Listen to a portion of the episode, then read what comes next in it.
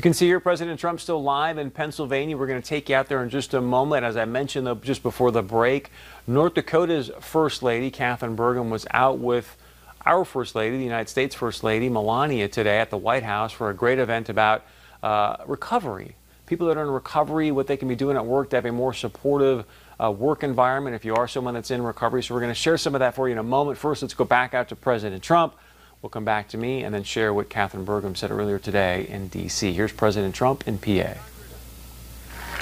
These are congressmen who have uh, really been warriors for me. They really have been.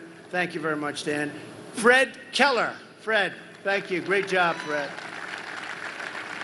The great John. All right, he's just introducing some congressmen there out of PA, so we're not going to spend any time on that. And when he goes back to some potentially breaking news, we're going to take you back out to PA. First, as you can see here, uh, our First Lady, Kathryn Burgum, at the White House for sort of a roundtable conversation. If you're not aware, this September is Recovery Month. They're talking about, hey, here's what we can do to help people that are in recovery, support them, things of that nature. So our D.C. Bureau caught up with Kathryn Burgum earlier today. Here's some of what she had to say.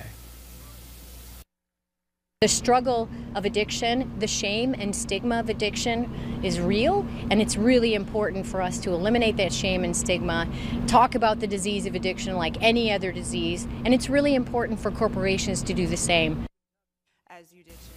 So I'm sure you're aware, uh, Kathryn Burgum doing an outstanding job. She's got a program called Recovery Reinvented. Her and the governor obviously do, and I think that's coming up sometime in October. But if you're someone that uh, is in recovery, thinking about it, uh, there are definitely some great resources in our state that you can reach out to, and I know Kathryn Burgum will help do the best that she can to support you in getting the help that you need.